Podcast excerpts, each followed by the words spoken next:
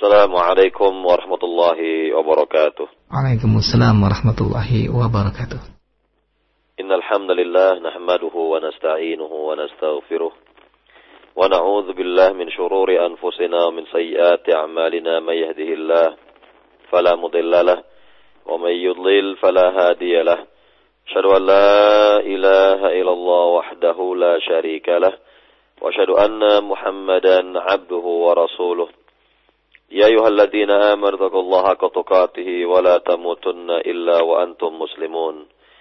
يا أيها الناس اتقوا ربكم الذي خلقكم من نفس واحدة وخلق منها زوجها وبث منهما رجالا كثيرا ونساء. واتقوا الله الذي تساءلون به والأرحام. إن الله كان عليكم رقيبا. يا أيها الذين آمنوا اتقوا الله وقولوا قولا سديدا. يصلح لكم أعمالكم ويغفر لكم ذنوبكم ومن يطع الله ورسوله فقد فاز فوزا عظيما. أما بعد فإن استغى الحديث كتاب الله وخير الهدي هدي محمد صلى الله عليه وسلم وشر الأمور محدثاتها وكل محدثة بدعة وكل بدعة ضلالة وكل ضلالة في النار. Para pendengar di Raja yang dimuliakan Allah Subhanahu wa taala.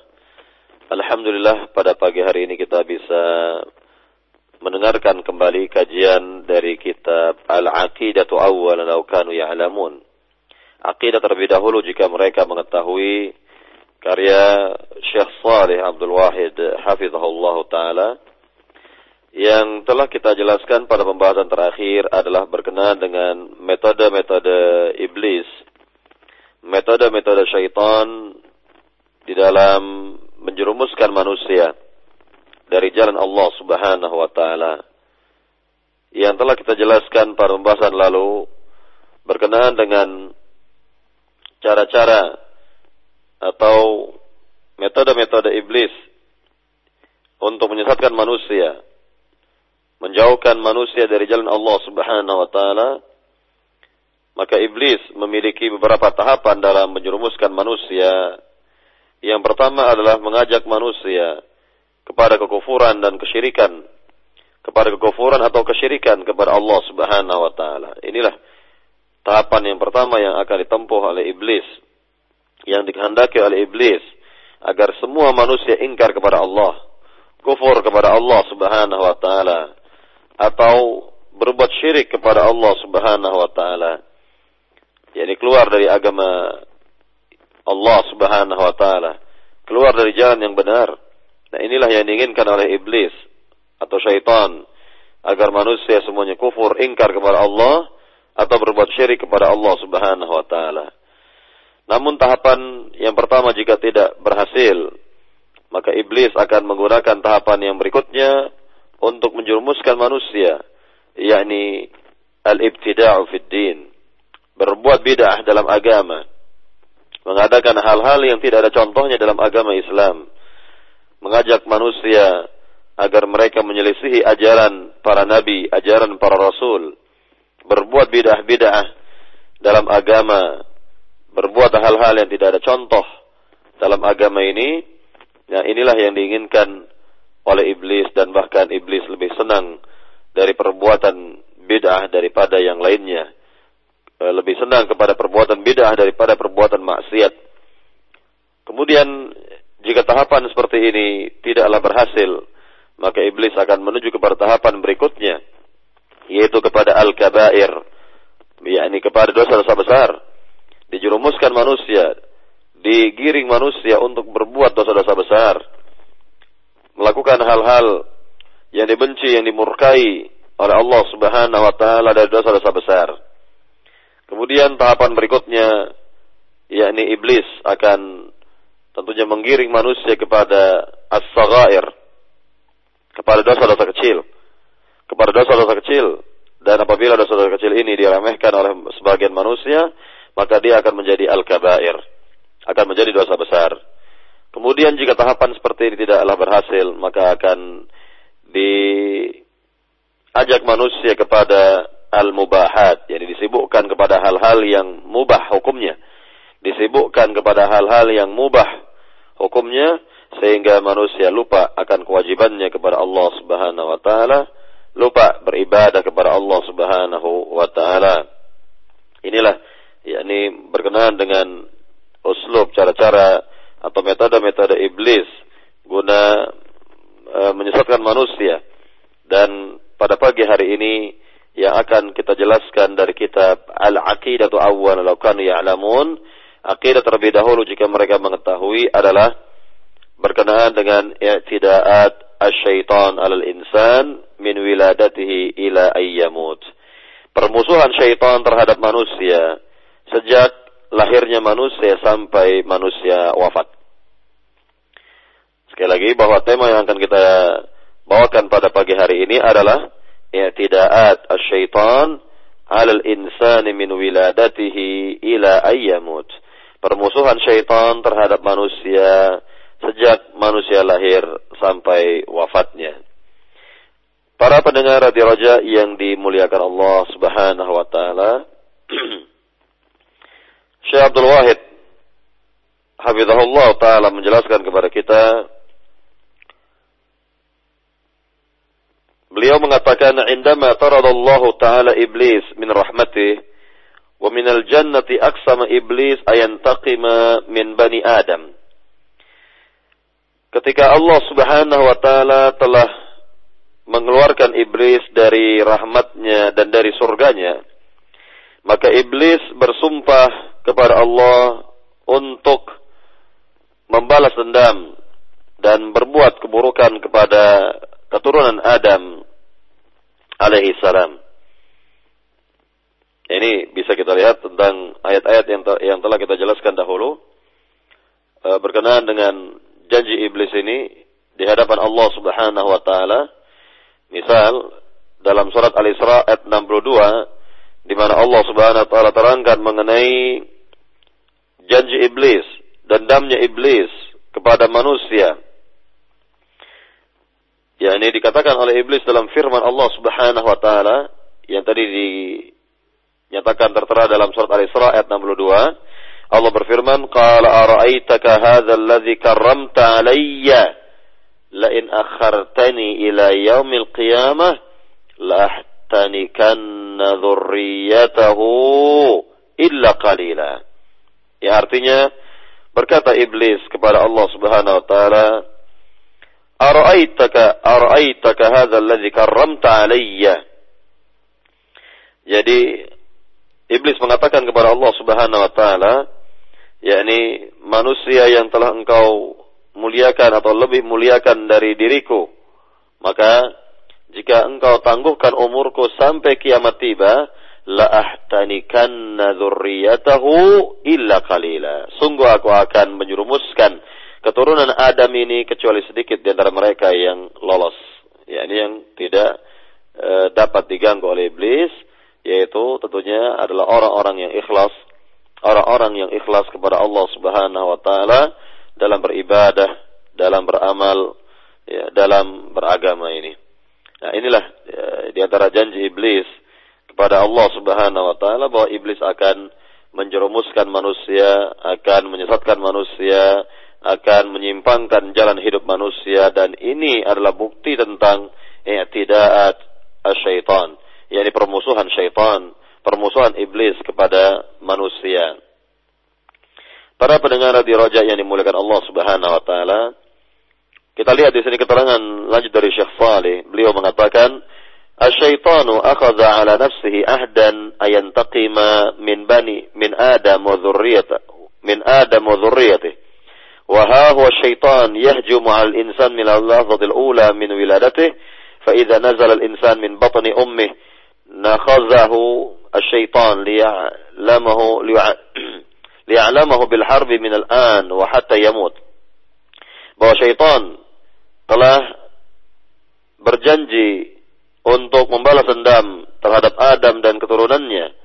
Maka syaitan akan memusuhi manusia dari pertama kali manusia dilahirkan ke dunia ini maka apabila manusia terlahir dari perut ibunya maka syaitan akan menekan perut manusia itu atau per, akan menekan perut bayi tersebut sebagai tanda permusuhan dari uh, sebagai tanda permusuhan kepada manusia semenjak ia dilahirkan sampai manusia wafat.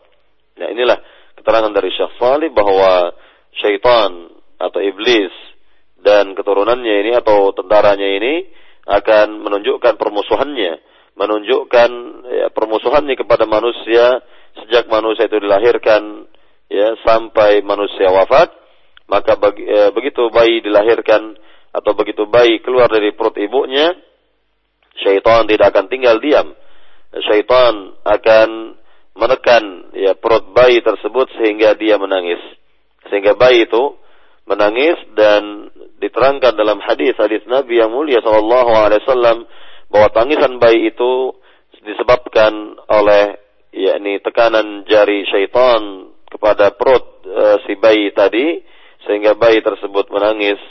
Ya, dan ini adalah e, tanda dari permusuhan syaitan terhadap manusia yang sudah dimulai ketika bayi itu eh, lahir dari perut ibunya sampai dia besar, dewasa dan sampai dia meninggal, maka syaitan tetap akan menemani uh, manusia ini ke mana pun dia pergi dan inilah yang disebut dengan uh, disebut dengan karin.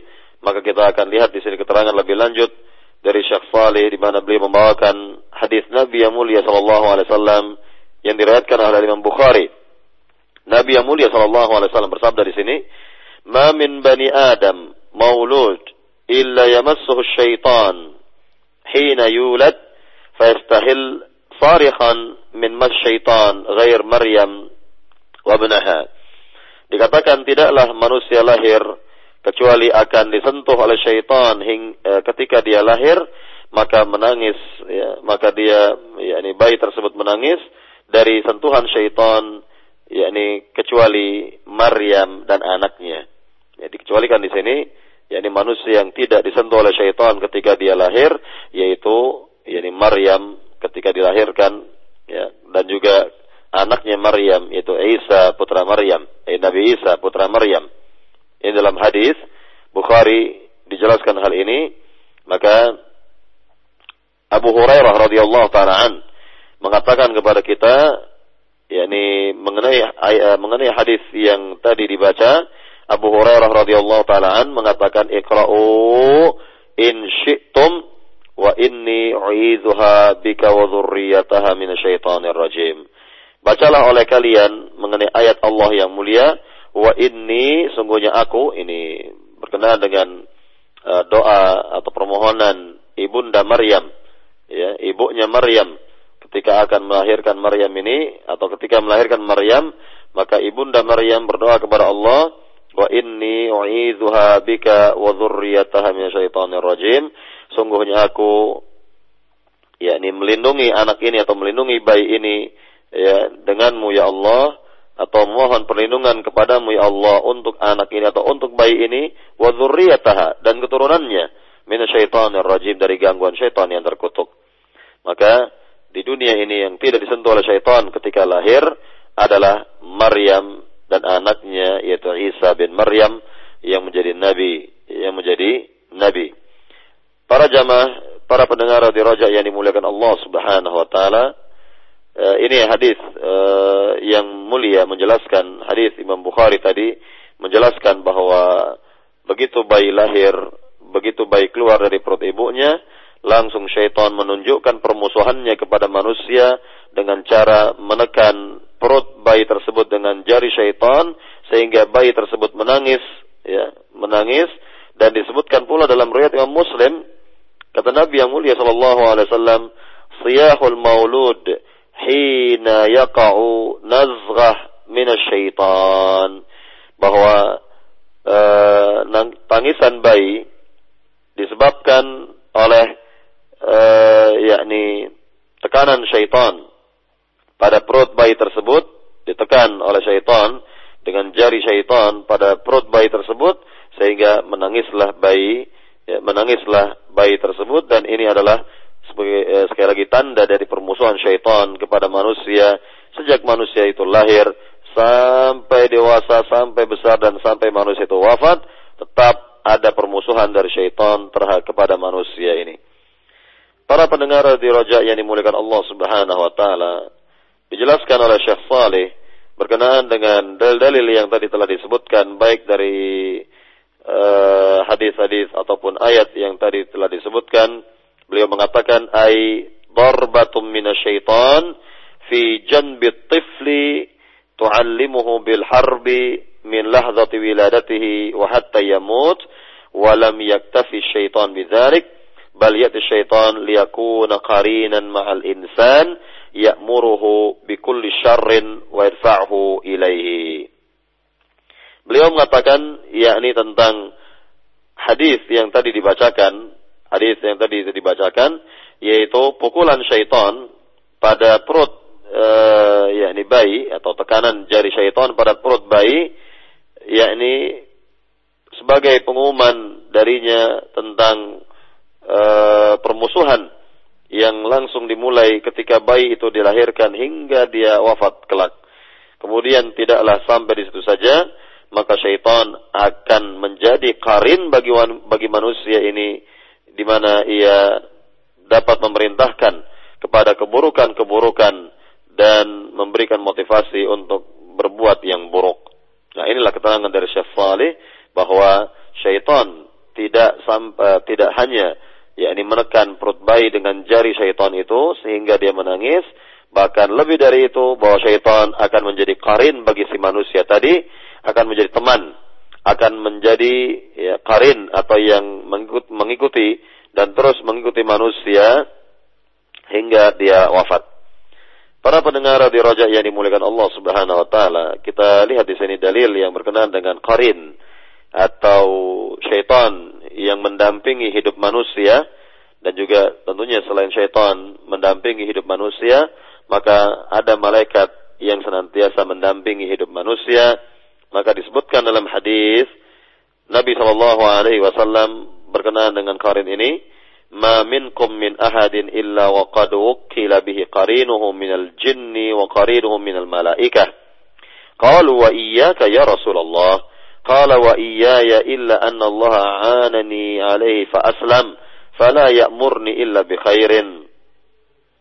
Kata Nabi yang mulia sallallahu alaihi wasallam dalam hadis yang sahih dalam kitab Sahih Al-Jami' Nabi bersabda, "Tidaklah ada seorang dari kalian kecuali telah ada karin yang menemaninya dari bangsa jin dan karin yang menemaninya dari bangsa manus dari bangsa malaikat.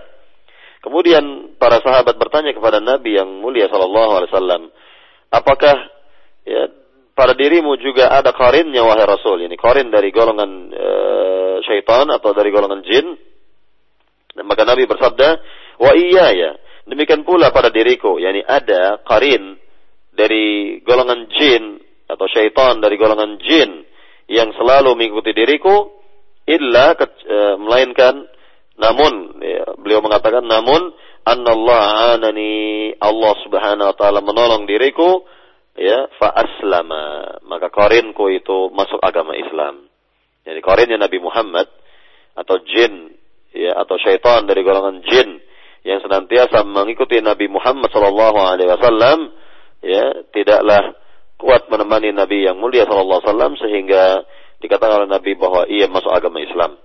Ia masuk agama Islam, fala ya'murni illa bi khairin, maka tidaklah ia memerintahkan kepada diriku kecuali kebaikan-kebaikan. Nah, inilah yang kita lihat dari sabda Nabi yang mulia sallallahu alaihi wasallam bahwa setiap manusia, setiap manusia ini ya, terdapat karin, yakni pendamping yang berasal dari bangsa jin dan karin, yakni pendamping dari bangsa malaikat. Karin atau pendamping dari bangsa jin hanyalah memerintahkan keburukan-keburukan, kejelekan-kejelekan, perbuatan dosa dan maksiat. Adapun karin atau pendamping dari malaikat memerintahkan, ya, mengajak kepada kebaikan-kebaikan, kepada amal-amal saleh. Maka setiap manusia dipastikan memiliki karin yang pendamping dari bangsa jin dan karir atau pendamping dari bangsa malaikat tersebut. Para pendengar di Roja yang dimuliakan Allah Subhanahu wa taala, kita lihat selanjutnya di sini berkenaan dengan penjelasan Syekh Salih. فمن هذا الحديث يتبين لنا أن كل إنسان معه قرينه jinni ya'muruhu bisyarri wa yad'uuhu ilayh ولم يكتفي الشيطان بذلك بل يعتدي على الإنسان في نومه ليزعجه ويهزنه فمن مكايد الشيطان أنه يري الإنسان في منام أحلاما مزعجة ليهزنه. جاء أعرابي إلى رسول الله صلى الله عليه وسلم فقال يا رسول الله رأيت في المنام أن رأسي ضرب فتدهرج فاشتددت على أثره. وقال صلى الله عليه وسلم لا تحدث الناس بتلاعب الشيطان بك في منامك. رواه مسلم. Syekh Salih mengatakan kepada kita di sini bahwa hadis di atas ini menjelaskan kepada kita bahwa setiap manusia memiliki karin, yakni pendamping dari bangsa jin, di mana ia memerintahkan kepada manusia keburukan-keburukan dan mengajak untuk berbuat yang buruk. Dan tidak sampai di situ saja, bahkan syaitan memusuhi manusia ya memusuhi manusia dalam tidurnya agar manusia ini yakni sedih mengalami kesedihan atau hal yang menakutkan ya ketika dia tidur maka termasuk dari tipu daya syaitan yakni bahwa syaitan memperlihatkan kepada manusia mimpi-mimpi buruk dalam tidurnya Mimpi-mimpi yang tidak diinginkan oleh manusia dalam tidurnya. Nah inilah di antara permusuhan syaitan juga. Ini di antara bukti bahwa syaitan memusuhi manusia. Bahwa syaitan berusaha untuk menjerumuskan manusia, memusuhi manusia. Maka ketika manusia itu tidur, maka syaitan memberikan mimpi-mimpi yang buruk. Syaitan memasukkan mimpi-mimpi yang buruk kepada uh, tidurnya manusia ini. Kita lihat hadis Muslim yang menjelaskan e, hal ini di mana seorang Arabi, orang Arab Badui pernah datang kepada Nabi Shallallahu alaihi wasallam dan mengadukan perihalnya kepada Nabi dan ia berkata kepada Nabi, "Wahai Rasulullah, aku bermimpi di dalam tidurku bahwa kepalaku dipukul sehingga mempengaruhi kehidupanku ini. Aku melihat dalam mimpi ya, bahwa kepalaku ini ada yang memukulnya ini artinya adalah mimpi yang buruk yang dialami oleh Arabi, oleh Arab Badui ini dan mimpi tersebut menurutnya sangat mempengaruhi hidupnya. Sangat mempengaruhi hidupnya. Maka apa kata Nabi yang mulia sallallahu alaihi wasallam? La tuhadditsin nas syaitan bika fi manamik. Janganlah engkau ceritakan mimpimu ini kepada siapa pun ya dan di mana syaitan telah mempermainkan dirimu dalam tidurmu. Jadi sekali lagi Nabi mengatakan dan ini merupakan solusi dari Nabi yang mulia sallallahu alaihi wasallam bahwa apabila kita bermimpi buruk maka tidak boleh menceritakan ya kepada siapa pun uh, mimpi tersebut. Dan tentunya ini adalah tala'ub syaitan. Yakni permainan syaitan. Bahwa manusia dipermainkan oleh syaitan dalam tidurnya. Dan dengan demikian uh, apabila yakni seorang mentaati apa yang telah diperintah oleh Nabi ini yaitu tidak menceritakan mimpi buruk kepada siapa pun maka insya Allah tidak akan terjadi apa yang uh, telah dilihat dalam mimpi dan mimpi buruk itu senantiasa berasal dari syaitan dan kita berupaya yakni tidak menjadikan mimpi tersebut sebagai uh, pedoman dalam hidup atau petunjuk dalam hidup misalnya. Para pendengar di Raja yang dimulakan Allah Subhanahu wa taala, eh, apabila seorang mengalami mimpi buruk, maka solusi dari Nabi yang mulia sallallahu alaihi wasallam yang pertama adalah merubah posisi tidur sedikit, ya merubah posisi tidur sedikit. Kemudian yang kedua yang bisa kita lakukan adalah membaca ta'awudz, yakni kalimat a'udzu billahi minasyaitonir rajim.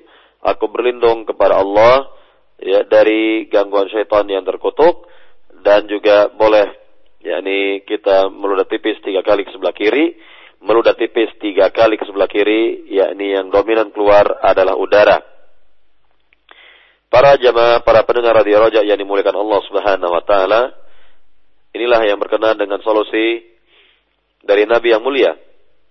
Sallallahu alaihi wasallam berkenaan dengan mimpi yang buruk tadi dan berkenaan dengan mimpi Nabi Muhammad sallallahu alaihi wasallam menjelaskan kepada kita semua dalam hadis Bukhari Muslim.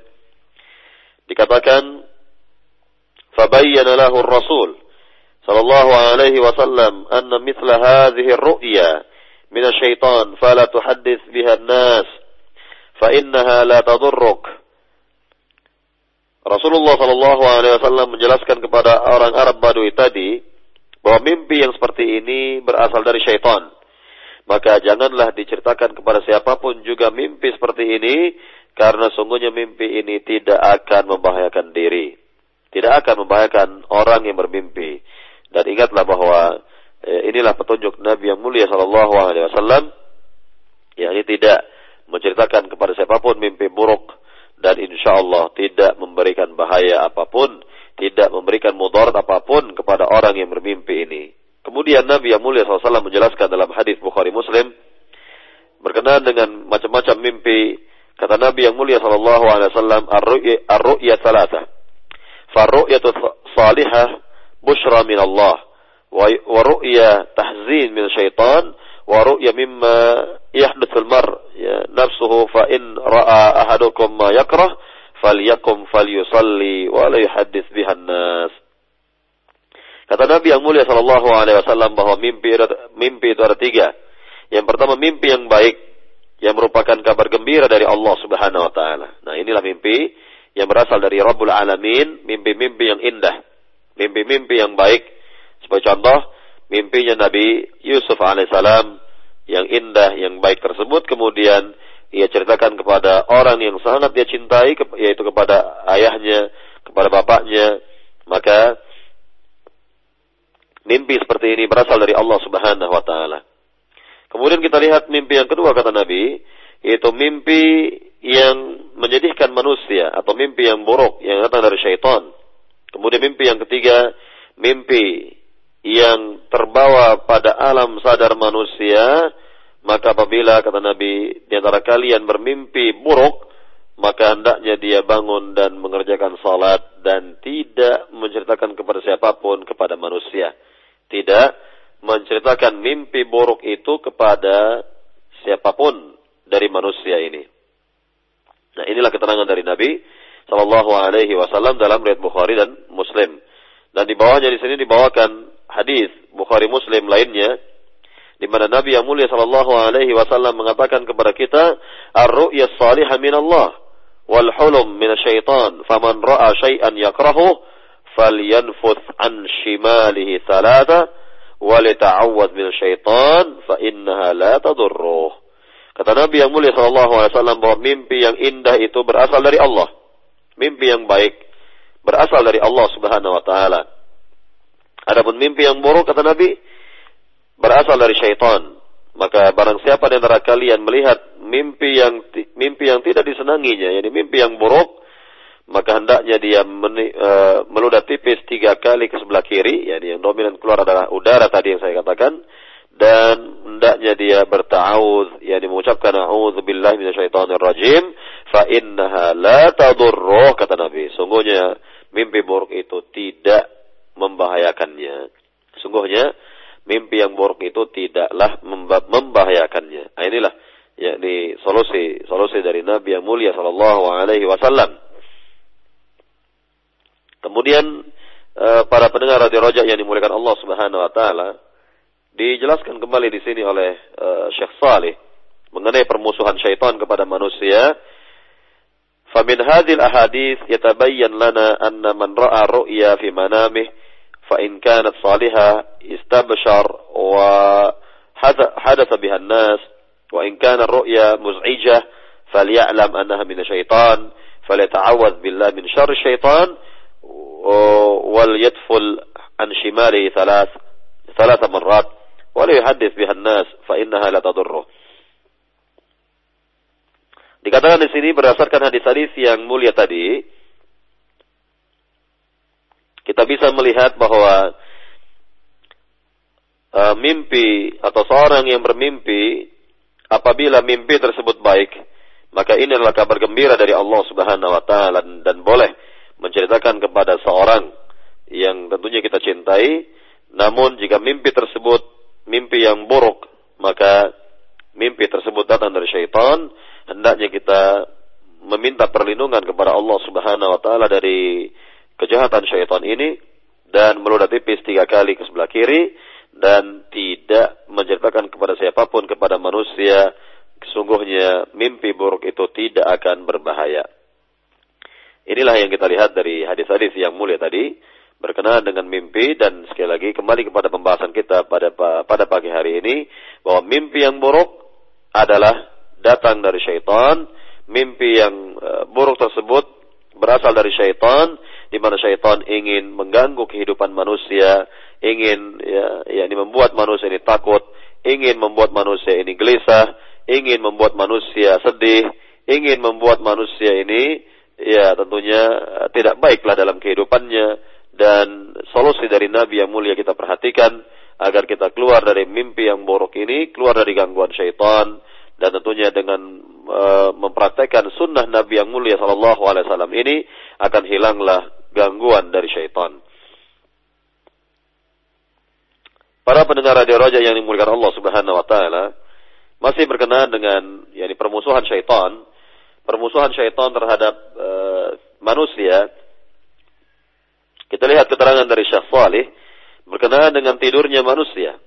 Ya, kalau tadi di awal-awal pembicaraan mengenai lahirnya manusia sudah diganggu oleh syaitan, maka tidurnya manusia juga tidak luput dari gangguan syaitan. Maka dibawakan di sini hadis yang dikeluarkan oleh Imam Bukhari Muslim yang menjelaskan bahwa syaitan yakni mengganggu manusia dalam tidurnya. Dikatakan oleh Nabi Shallallahu Alaihi Wasallam, Ketika manusia tidur, yaqidu syaitan ala qafiyati ra'si ahadikum idza huwa nam thalatha uqad. Yadribu ala kulli uqdah alayka laylun tawil farqud. Fa in istayqadha fa dhakara Allah ta'ala in halat uqdah. Fa in tawadda in halat uqdah wa in salla in halat uqaduhu kulluha فأصبح نشيطا طيب النفس وإلا أصبح خبيث النفس كسلان متفق عليه Kata Nabi yang mulia sallallahu alaihi wasallam bahwa syaitan mengikat tiga ikatan pada kepala seorang di antara kalian apabila tidur. Maka setiap ikatan yang diikat oleh syaitan di kepala orang tersebut, syaitan akan berkata kepada orang yang tidur ini, Alaika lailun tawil farkud. Malammu sangat panjang, tidurlah. Nah inilah usaha syaitan untuk mengganggu manusia. Dan termasuk bagian dari permusuhan syaitan kepada manusia. Maka setiap manusia yang tidur akan diikat ya di kepala orang yang sedang tidur dengan tiga ikatan oleh syaitan. Maka setiap ikatan yang diikat itu syaitan akan berkata kepada orang yang tidur ini, "Alaika lailun tawil farkud." Malammu sangat panjang, tidurlah. Kemudian kata Nabi yang mulia sallallahu alaihi wasallam, apabila orang tersebut atau si hamba tersebut bangun, jadi bangun dari tidurnya dan menyebut nama Allah, berzikir kepada Allah, maka hilanglah ikatan yang pertama. Kemudian kata Nabi, Apabila dia berwudu, maka hilanglah ikatan yang kedua. Dan kata Nabi, apabila dia salat, maka hilanglah ikatan yang ketiga, yang ikatan seluruhnya hilang, maka dia akan menjadi baik, ya semangat jiwanya, ya dan baik ya keadaannya. Namun jika tidak, ya jika ia terus tertidur, ya dengan sebab ikatan syaitan di kepala di kepalanya itu, maka Nabi mengatakan asbah khabithan nafsi kaslan maka jiwanya akan menjadi ya buruk lagi malas. Jadi akan terasa beda, akan merasakan beda yakni ketika bangun uh, tentunya uh, sebelum subuh tiba misalnya atau ketika bangun pada saat subuh telah terlewatkan maka akan uh, terlihat perbedaan uh, pada diri seorang dan jiwanya akan merasa yakni berbeda pada saat bangun untuk salat subuh, tentunya kata Nabi yang mulia sallallahu alaihi wasallam jiwanya akan baik dan semangat dan jika ya ini terlewatkan dari salat subuh ini akan uh, buruk jiwanya serta malas ya. Kemudian para pendengar radio Raja yang dimulakan Allah Subhanahu wa taala, ya kita lihat yang berikutnya lagi berkenaan dengan uh, bentuk permusuhan syaitan. Bentuk permusuhan syaitan yakni kepada manusia yakni kita lihat dari hadis-hadis Nabi yang mulia sallallahu alaihi wasallam ya, dikatakan sebelumnya oleh Syekh Shalih di sini syaitan ala ibni adam ay'amala jahidan al ihraqil manazil bin nar fal hara'iq allati tahdutsu ghaliban min syaitan bi ihmalin minna Beliau mengatakan di sini bahwa termasuk dari permusuhan syaitan kepada manusia adalah bahwa syaitan berusaha berupaya untuk ya yakni menyebabkan kebakaran pada rumah manusia. Maka di antara sebab atau faktor kebakaran tersebut adalah datang dari syaitan dan juga karena kelalaian kita. Datang dari syaitan dan juga karena kelalaian diri kita. Maka Nabi yang mulia sallallahu alaihi wasallam mengatakan dalam hadis yang sahih, ya kata Nabi yang mulia, "Idza nimtum fa'atfi'u surujakum fa inna syaitana yad uh, fa inna syaitana yadlu mithla hadhihi al-fa'rah hadhihi al-fa'rah ala hadha as-suraj fayuhrikukum." Kata Nabi yang mulia sallallahu alaihi wasallam, apabila kalian tidur maka matikanlah lampu-lampu kalian. Tentunya ini lebih tepat lagi berkenaan dengan yakni di zaman Nabi yang mulia sallallahu alaihi wasallam berkenaan dengan yakni zaman Nabi yang mulia di mana lampu-lampu di zaman Nabi adalah lampu tempel. Apabila lampu tempel tersebut terjatuh ya, maka uh, tidak mustahil akan membakar apa saja yang ada di dekatnya dan kelak akan membakar rumah ya tersebut. Maka Nabi mengatakan, apabila kalian tidur, maka matikanlah lampu-lampu kalian, karena syaitan dapat menunjukkan kepada hewan tikus, ya, untuk menuju kepada lampu tempel tersebut, dan akan membakar rumah kalian. Akan membakar rumah kalian. Ya, ini dikatakan di sini oleh Syafari, keterangan dari hadis ini, ya'ti syaitan wa yadullul fa'rah ala siraj al-muqid fa تهترق الفأرة من الشراج من السراج ثم تسرع في البيت فتشعل النيران في البيت والسبب أننا نمنا وتركنا النار Dikatakan di sini oleh Syekh Salih bahwa syaitan dapat menunjukkan kepada tikus kepada uh, untuk menuju kepada lampu tempel tersebut lalu dapat membakar yakni apa saja yang ada di rumah ya menyala api dan dapat membakar apa saja yang berada di rumah maka ya wasabab anana nimna wa tarakna nar dan di antara sebab ya terbakarnya rumah tersebut bahwa kita ya, dalam keadaan tidur kita meninggalkan yakni uh, lampu ya tempel tersebut tetap menyala dan ini dapat mengakibatkan kebakaran dan ini di antara tanda dari permusuhan syaitan kepada manusia agar hidup manusia ini tidak baik. Intinya agar manu hidup manusia ini buruk dan tentunya ya sekali lagi bahwa ini adalah uh, petunjuk dari Nabi yang mulia SAW secara umum berkenaan dengan ya masalah seperti ini. Kemudian para pendengar radio Roja yang dimuliakan Allah Subhanahu wa taala, kita lihat di antara permusuhan syaitan lainnya ya kepada kehidupan manusia. Yakni disebutkan oleh Syekh Saleh uh, selanjutnya wa min i'tida'ati syaitan 'ala al-insan annahu ya'tadi 'ala mumtalakatih yuhawilu jahidan ayuhrimahu minha.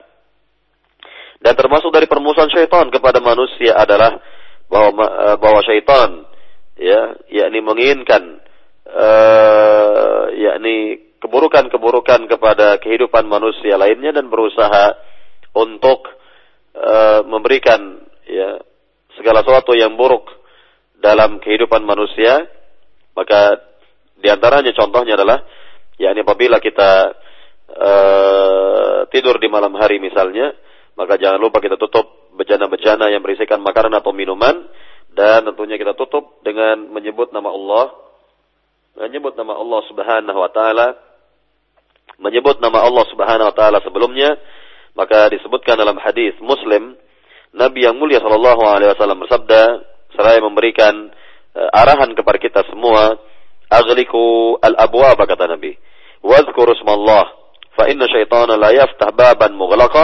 wa qurabakum wadhkur ismallah wa khammiru aniyatakum wadhkur ismallah walau an ta'radu 'alaiha syai'an wa adfi'u wa adfi'u masabihakum rawahu muslim kata Nabi yang mulia sallallahu alaihi wasallam tutuplah dan kuncilah pintu-pintu rumah kalian yakni ketika di malam hari dan sebutlah nama Allah padanya. Nah, ini petunjuk dari Nabi yang mulia sallallahu alaihi wasallam apabila kita menutup pintu-pintu rumah dan mengunci pintu-pintu rumah tersebut sebelum kita tidur, maka kita sebut nama Allah Subhanahu wa taala, kita baca bismillah ketika melakukan ya yakni penguncian rumah-rumah pintu-pintu rumah di malam hari dan Nabi mengatakan selanjutnya, fa inna syaitana la yaftah baban mughlaqa.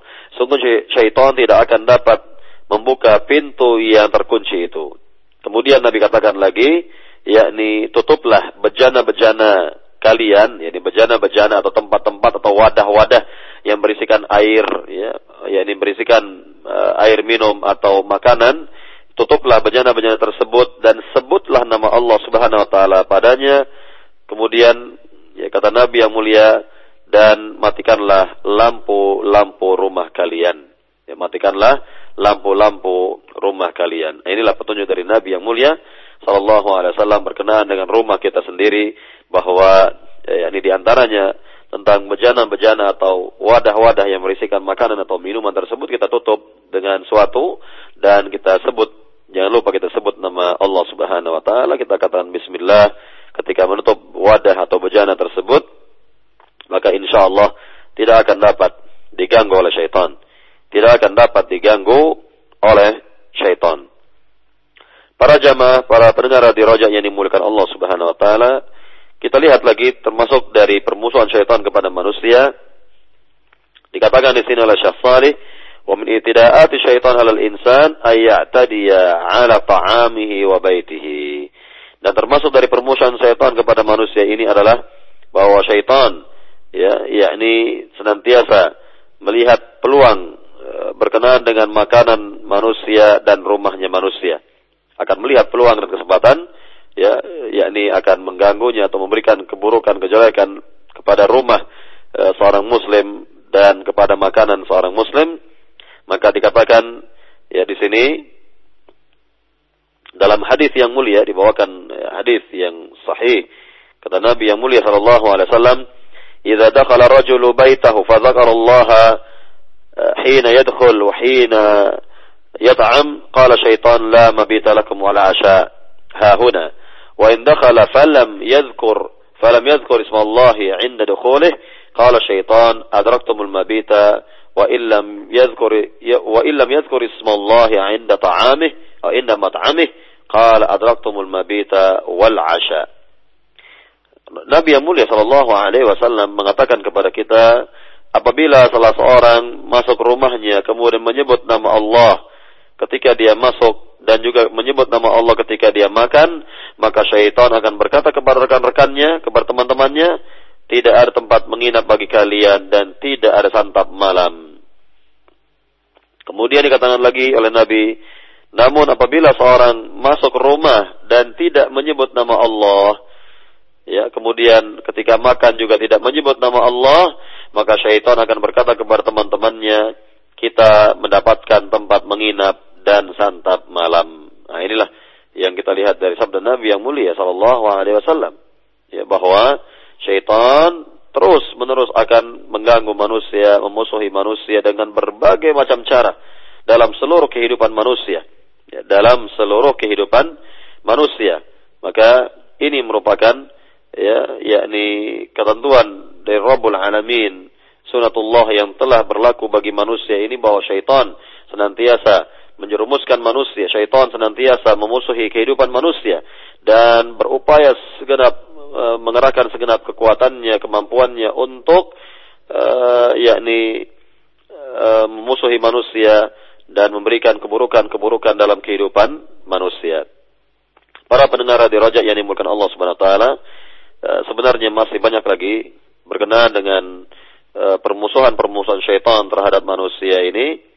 Maka saya cukupkan di pagi hari ini sampai di sini berkenaan dengan uh, ya ini contoh-contoh dari permusuhan-permusuhan syaitan uh, dalam kehidupan manusia yang tadi bisa kita lihat ya yakni mulai dari manusia itu lahir ke dunia ini ya sampai dari sampai kepada aktivitas-aktivitas manusia, aktivitas-aktivitas seorang muslim semuanya tentunya mendapatkan uh, perhatian dari syaitan agar syaitan ini dapat memberikan keburukan dan kejelekan dalam kehidupan manusia ini, dalam kehidupan si muslim ini, maka hendaknya sekali lagi kita perhatikan solusi-solusi dari Nabi, petunjuk-petunjuk dari Nabi yang mulia Sallallahu Alaihi Wasallam, di mana kita senantiasa meminta perlindungan-perlindungan kepada Allah Subhanahu Wa Taala dari gangguan syaitan.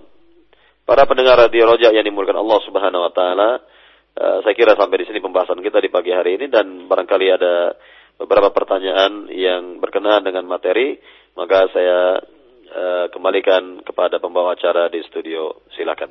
Nah, Ustaz. Jazakallah khairan atas materi yang telah Antum sampaikan di kesempatan pagi hari ini yaitu tentang contoh-contoh dari permusuhan setan terhadap manusia dari sebuah kitab yang sangat bagus sekali dan sangat baik untuk dipelajari oleh kita semua dan selanjutnya para pendengar, bagi Anda yang ingin bertanya, Anda bisa bertanya melalui telepon di 0218236543 bagi Anda yang bertanya, bertanya secara langsung. Adapun bagi Anda yang ingin bertanya melalui pesan singkat, Anda bisa menghubungi kami di 0819896543. Nah, saya kita akan angkat yang pertama dari penelpon kita, Ustaz. Ya. Halo. Iya, dari siapa, Ibu? Di mana Ibu Nur? Di Depok. Iya, silakan Ibu. Pak Ustaz, saya mau menanyakan kalau masang gigi palsu itu boleh atau tidak ya? Nah, terus uh, gimana ibu saya kan umurnya ada 70 ya, baru mulai mengaji, baru tapi belum masih ikro gitu, belum bisa apa-apa. Terus uh, minta minta dinasihati Ustaz gitu. Terus kalau dengar radio itu kadang suka bosen ya, gitu. Jadinya dia ingin nyetel TV gitu. Iya, cukup Ibu Nur. Iya, makasih. Ya, terima kasih Ibu Nur. Ya, silakan Ustaz. Tolong diulangi lagi. Nah, Ustaz. Baik untuk pertanyaan yang bertanya, eh, yang pertama beliau bertanya bagaimanakah hukum menggunakan gigi palsu Ustaz? Dan yang kedua beliau bertanya tentang uh, mohon nasihat dari Ustaz untuk ibunya yang sudah tua yang baru mulai mengaji dan hanya mengaji membaca ikhras saja akan tetapi ketika mendengarkan radio dia cepat bosan dan maunya mendengar melihat televisi Ustaz. Silakan Ustaz. Uh, barangkali yang akan saya jawab adalah pertanyaan yang kedua yang berkenaan ada hubungannya dengan uh, mudah-mudahan uh, dengan materi ini yakni uh, di antara usaha-usaha manusia untuk kebaikan-kebaikan hidupnya ya tentunya membaca Al-Qur'an Al-Karim, mengaji, membaca Al-Qur'an Al-Karim dan bagi yang bertanya tadi tentunya uh, jika tidak bisa atau belumlah sanggup membaca Al-Quran Al-Karim maka bisa uh, belajar ya di dalam membaca Al-Quran Al-Karim mulai dari Iqra misalnya ataupun dari uh, yang lainnya atau dengan cara-cara yang lainnya yakni yang jelas ada usaha untuk memperbaiki diri untuk meningkatkan ya kebaikan diri kita yaitu dengan cara belajar tadi yakni dengan cara belajar kepada orang yang faham. Dan tentunya ini adalah usaha untuk memperbaiki diri. Dan usaha-usaha seperti ini sangatlah baik. Menyibukkan diri dengan hal-hal yang baik seperti ini ya dibenarkan. Dan tentunya ya, di antara uh, solusi kita agar terhindar dari gangguan syaitan. Dari ya yakni gangguan-gangguan syaitan. Karena di antara gangguan syaitan yang telah kita jelaskan pada pembahasan terdahulu yakni Eh, bahwa manusia diupayakan e, disibukkan dengan hal-hal yang mubah misalnya hal-hal yang mubah hukumnya sehingga e, terlupakan kewajiban-kewajiban kepada Allah Subhanahu wa taala. Namun jika kita disibukkan dengan hal-hal yang baik, hal-hal yang benar seperti ini contohnya atau mendengarkan e, kajian pada radio, contohnya radio Raja misalnya atau dengan membaca buku misalnya atau dengan aktivitas baik lainnya, aktivitas ya yang yang baik lainnya, maka uh, ini sangatlah uh, yakni bagus tentunya ya diupayakan untuk dicari hal-hal yang bermanfaat dan bagi orang yang sudah tua tadi seperti yang e, ibu penanya tadi maka kita arahkan kepada hal-hal yang yakni baik apa yang dia inginkan dan itu adalah baik menurut pandangan agama maka tidak mengapa dan tentunya e, bersabar dalam keadaan seperti ini karena e, orang tua yang sudah lanjut usia itu ya yakni e, ada saja kemauannya keinginannya yang barangkali ya si anak ini tidak e, ataulah belumlah mengerti dan hendaknya dia bersabar dalam keadaan seperti ini dan e, mengikhlaskan ya yakni bakti kepada orang tua kepada Allah Subhanahu wa taala dan juga ya tentunya arahan-arahan yang baik kepada orang tua agar dia bisa yakni uh, menyibukkan diri pada usia-usianya seperti itu di jalan Allah Subhanahu wa taala dengan kegiatan atau aktivitas yang yang baik. Wallahu taala alam. Nah, Ustaz. Baik, kita angkat berikutnya dengan penelpon yang kedua dengan Abu Fatilah di Priok. Silakan Abu Fatilah. Assalamualaikum Ustaz. Waalaikumsalam warahmatullahi wabarakatuh. Silakan Pak uh, berkenan dengan Korin tadi saya uh, mau tanya minta petunjuk ada ponakan aneh dia umurnya 12 tahun ya. Ketika dia badannya sangat apa panas lagi sakit. Dia kadang ini tadi suka kalau tidur itu suka bangun terus bersalaman gitu. Bersalaman uh, sekarang kan ada uh, makhluk lain yang apa yang diajak salaman dan dia kadang ketawa itu gimana tak kita menyikapinya apa yang harus uh, kita sebagai apa orang tua itu uh, harus bagaimana gitu Iya nah, cukup. Iya. Terima kasih. Iya. Iya. Waalaikumsalam. Silakan Ustaz. Ya, tadi telah dijelaskan pada pembahasan bahwa syaitan ya senantiasa berusaha mengganggu manusia sejak manusia itu dilahirkan dari perut ibunya sampai dia menjadi dewasa dan terus menemani atau mendampingi hidup manusia tersebut. Maka sebagai contoh dari kejadian tadi misalnya eh, orang tua ya, atau siapa pun yang lebih dewasa bisa mendoakan anak itu, bisa mendoakan anak itu agar tidak terganggu oleh syaitan. Misal kita mendoakan dengan doa yang sahih dari Nabi sallallahu alaihi wasallam, "U'idzuka bikalimatillahi tammati min syarri kulli syaitanin wa hammah wa min kulli 'ainin lamah." Yaitu kita doakan dengan doa yang sahih ini, "U'idzuka bikalimatillahi tammah" ya, yakni aku memohonkan perlindungan ya kepada Allah Subhanahu wa taala untuk dirimu hai anak dengan kalimat-kalimat yang sempurna dari setiap gangguan syaitan dan dari setiap gangguan binatang yang berbahaya dan dari pandangan e, mata manusia yang dengki.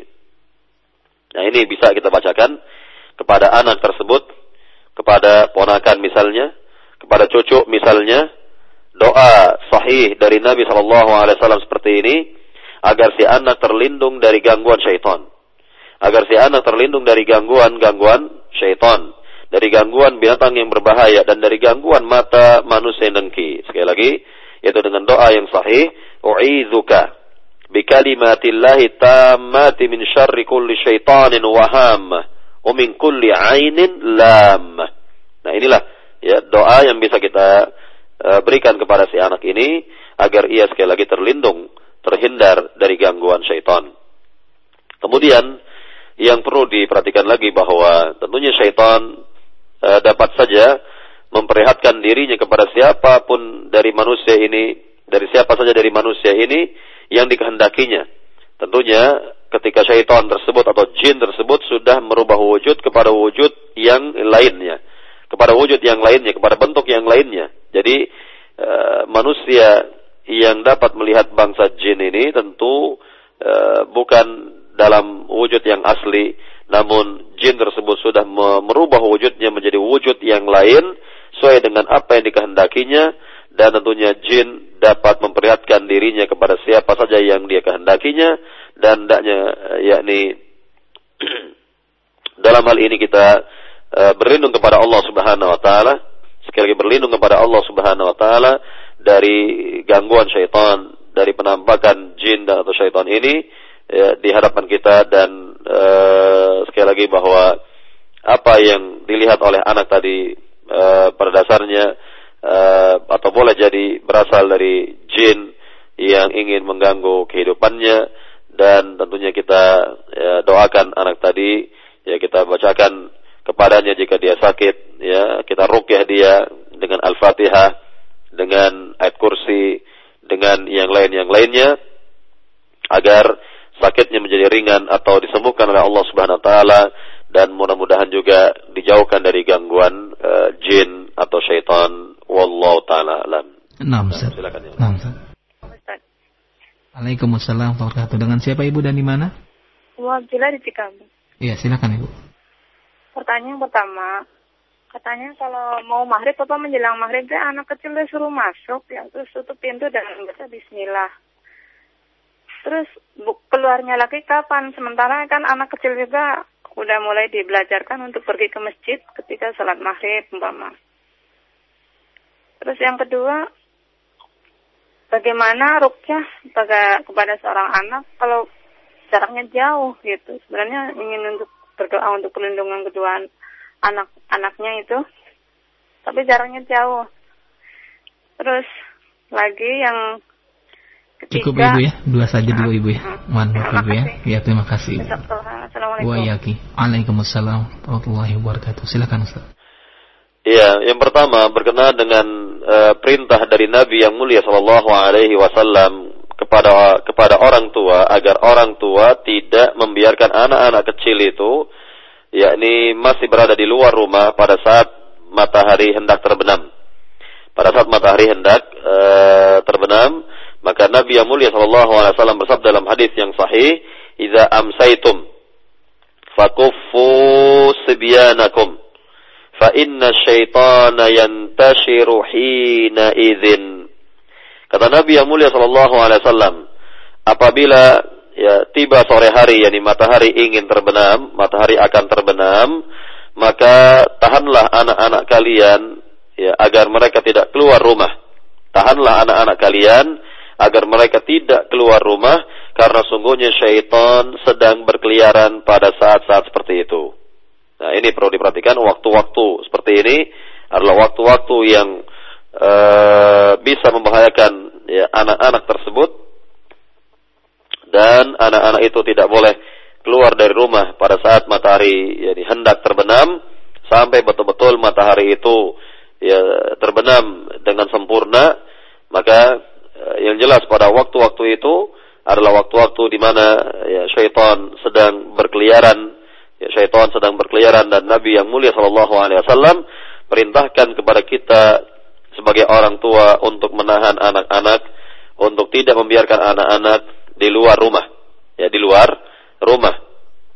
Dan juga diperhatikan bahwa apabila sudah eh, ini hampir namanya matahari, maka tidak ada lagi yang keluar rumah dan hendaknya semua anak-anak itu berada di eh, di rumahnya dan uh, yakni yang sudah mumayyiz atau yang sudah uh, berusia tamyiz dan uh, juga orang-orang dewasa yang hendak mengerjakan salat berjamaah di masjid maka bisa mempersiapkan diri untuk sholat berjamaah di masjid, yakni sebelum uh, tiba waktu azan maghrib misalnya, dan ketika sholat ditegakkan, yakni mereka bisa sholat berjamaah. Adapun yang belum mumayyiz, anak-anak yang belum mumayyiz, yakni masih barangkali di bawah usia-usia tujuh tahun, usia di bawah usia-usia tujuh tahun itu yang belum mumayyiz, maka sebaiknya di rumah dan juga e, jika mereka dibiarkan menuju masjid misalnya e, maka bisa saja mengganggu jamaah yang sedang sholat mengganggu mereka-mereka yang sedang sholat berjamaah maka sekali lagi anak-anak yang masih kecil ini ya jangan dibiarkan ya ini berada di luar rumah pada saat matahari hendak e, terbenam. Kemudian Pertanyaan yang kedua tadi berkenaan dengan barangkali ya ini si anak ini berada di e, rumah ya saudaranya atau rumah kakeknya, neneknya ataupun di mana yang sehingga dikatakan jarak jauh dari orang tuanya, maka bisa saja orang tua mendoakan anak dalam ya, jarak yang jauh tersebut tetap tidak terhalang ya mendoakan anak agar ia terlindung dari gangguan syaitan, agar ia terlindung dari gangguan-gangguan yang lainnya dan mudah-mudahan doa orang tua tersebut mustajab dikabul oleh Allah Subhanahu wa taala. Nah, silakan yang lain. Nah, Ustaz. Baik, kita angkat berikutnya dari pertanyaan pesan singkat Ustaz dan kami akan ambil dari tiga penanya yang Allah pertanyaannya mirip Ustaz dari pendengar kita dari Abed Mud di Madura dan juga dari Umi Faza dan juga Umi Setia yang ada di Cikarang. Beliau bertanya Ustaz apakah bacaan yang disunahkan bagi orang yang anaknya baru lahir Ustaz dan apakah memang benar saat ada yang mengatakan bahwasannya bayi yang dilahirkan itu apabila diadzankan maka akan terhindar dari gangguan setan Ustaz? Mohon dijelaskan Ustaz. Iya, berkenaan dengan bayi yang baru lahir, uh, tentang azan di kuping kanan bayi tersebut, maka dalil yang uh, menjelaskan hal ini masih diperdebatkan oleh para ahli ilmu, masih diperbincangkan oleh para ahli ilmu, sebagiannya menganggapnya baik sehingga dapat dikerjakan, diamalkan, dan sebagian yang lain menganggap bahwa dalil atau hadis tersebut tidaklah sahih. Dan mudah-mudahan pendapat atau pandangan yang kedua ini yang lebih kuat dari pandangan yang pertama, wallahu taala alam. Sehingga pada dasarnya ya ini tidak ada bacaan-bacaan khusus berkenaan dengan hal ini namun kita bisa mendoakannya ya bisa mendoakannya ya ini e, seperti kita katakan semoga Allah memberkahinya barakallahu fi semoga Allah memberkahinya misalnya ya atau doa-doa baik lainnya yang ditujukan kepada si bayi tersebut dan ini bisa kita lakukan ya yang jelas bahwa e, bayi tersebut tidaklah diazankan pada kuping atau telinga kanannya. Uh, adapun komat yang berada di telinga kirinya uh, sama sekali tidak berasal dari Nabi Shallallahu Alaihi Wasallam. Jadi berkenaan dengan azan hanyalah sebagai panggilan orang uh, untuk salat, panggilan yakni untuk kaum muslimin agar mereka mengerti bahwa waktu salat telah tiba dan sebagai seruan mereka untuk mengerjakan ibadah salat sehingga sekali lagi eh, azan ini tidak dimanfaatkan atau tidak dipergunakan untuk yang lain yang lainnya. Jadi azan ini hanya dimanfaatkan untuk panggilan salat. yakni mengabarkan kepada kaum muslimin bahwa waktu salat telah tiba dan hendaknya mereka dapat mengerjakan uh, salat ya tentunya lebih-lebih bagi pria untuk berjamaah dikerjakan secara berjamaah wallahu taala alam. Nah. Nah, Jazakallah khairan Ustaz atas jawaban yang antum berikan dan kembali dari pertanyaan pesan singkat Ustaz dari pendengar kita di Cibarosa dengan Bapak Anang. Beliau bertanya, Ustaz saya sudah bersuci dan juga sudah membaca ayat kursi, akan tetapi saya masih juga mengalami mimpi buruk. Apa yang sebenarnya terjadi Ustaz dan bacaan apa lagi yang kira-kira harus saya baca agar saya tidak mimpi buruk yang yeah. lain Ustaz? Silakan Ustaz. Uh, jadi yang pertama, ya ini yang pertama bahwa uh, kita diperintahkan oleh Nabi yang mulia Wasallam untuk meminta perlindungan kepada Allah Subhanahu Wa Taala dari gangguan syaitan dalam berbagai hal. Yang ketika tidur misalnya tadi bisa dengan membaca ayat kursi ataupun yang lain yang lainnya. Dan kalau ya ini dikatakan tadi bermimpi bermimpi buruk, maka hendaknya kita merubah, merubah posisi tidur sedikit saja ya dan itu akan hilang mimpi tersebut dan e, terlebih kita membaca a'udzubillahi minasyaitonirrajim atau dengan juga yakni meludah tipis tiga kali sebelah kiri maka inilah petunjuk-petunjuk dari Nabi yang mulia sallallahu alaihi wasallam. Jadi e, dalam hal ini hendaknya kita betul-betul ikhlaskan doa kita karena Allah Subhanahu wa taala. Kita fokus dalam berdoa kepada Allah Subhanahu wa taala. Hati kita, pikiran kita, ya dan lisan kita kompak dalam berdoa kepada Allah Subhanahu wa taala jangan ada kelalaian dalam berdoa kepada Allah Subhanahu wa taala. Misal, yakni lisan kita mengucapkan eh, atau membaca ayat kursi, namun hati kita entah ke mana. Pikiran kita entah ke mana. Nah, ini barangkali yang menyebabkan di antara doa kita atau usaha kita tidak maksimal, tidak sempurna. Ya, tidak diijabah oleh Allah Subhanahu wa taala. Nah, jadi eh, banyak faktor yang uh, menyebabkan orang kok seperti ini, ya ini katanya sudah berdoa atau sudah membaca doa tidur, tapi kok tetap ya ini diganggu oleh syaitan. Nah, ini faktornya banyak. Maka di antaranya adalah barangkali orang tersebut ketika membaca ayat-ayat e, tersebut atau doa-doa dari Nabi, yakni lisannya membaca namun hatinya entah ke mana, pikirannya entah ke mana, tidak menyatu dengan apa yang dibacanya, atau di antara faktor lainnya adalah kelemahan imannya, kelemahan yakni akidahnya, ataupun yang semisalnya. Jadi banyak sekali faktor yang menyebabkan orang seperti ini. Wallahu taala alam. Baik, saya kira sampai di sini pembahasan di pagi hari ini berkenaan dengan tidak syaitan, yakni permusuhan syaitan kepada manusia dan mudah-mudahan apa yang dibahas di pagi hari ini bermanfaat. Lebih kurangnya saya mohon maaf. Wallahu taala alam. Sanabiyana Muhammad walhamdulillah rabbil alamin. Subhanakallahumma bihamdika asyhadu la ilaha illa anta astaghfiruka wa atubu ilaik. Assalamualaikum warahmatullahi wabarakatuh.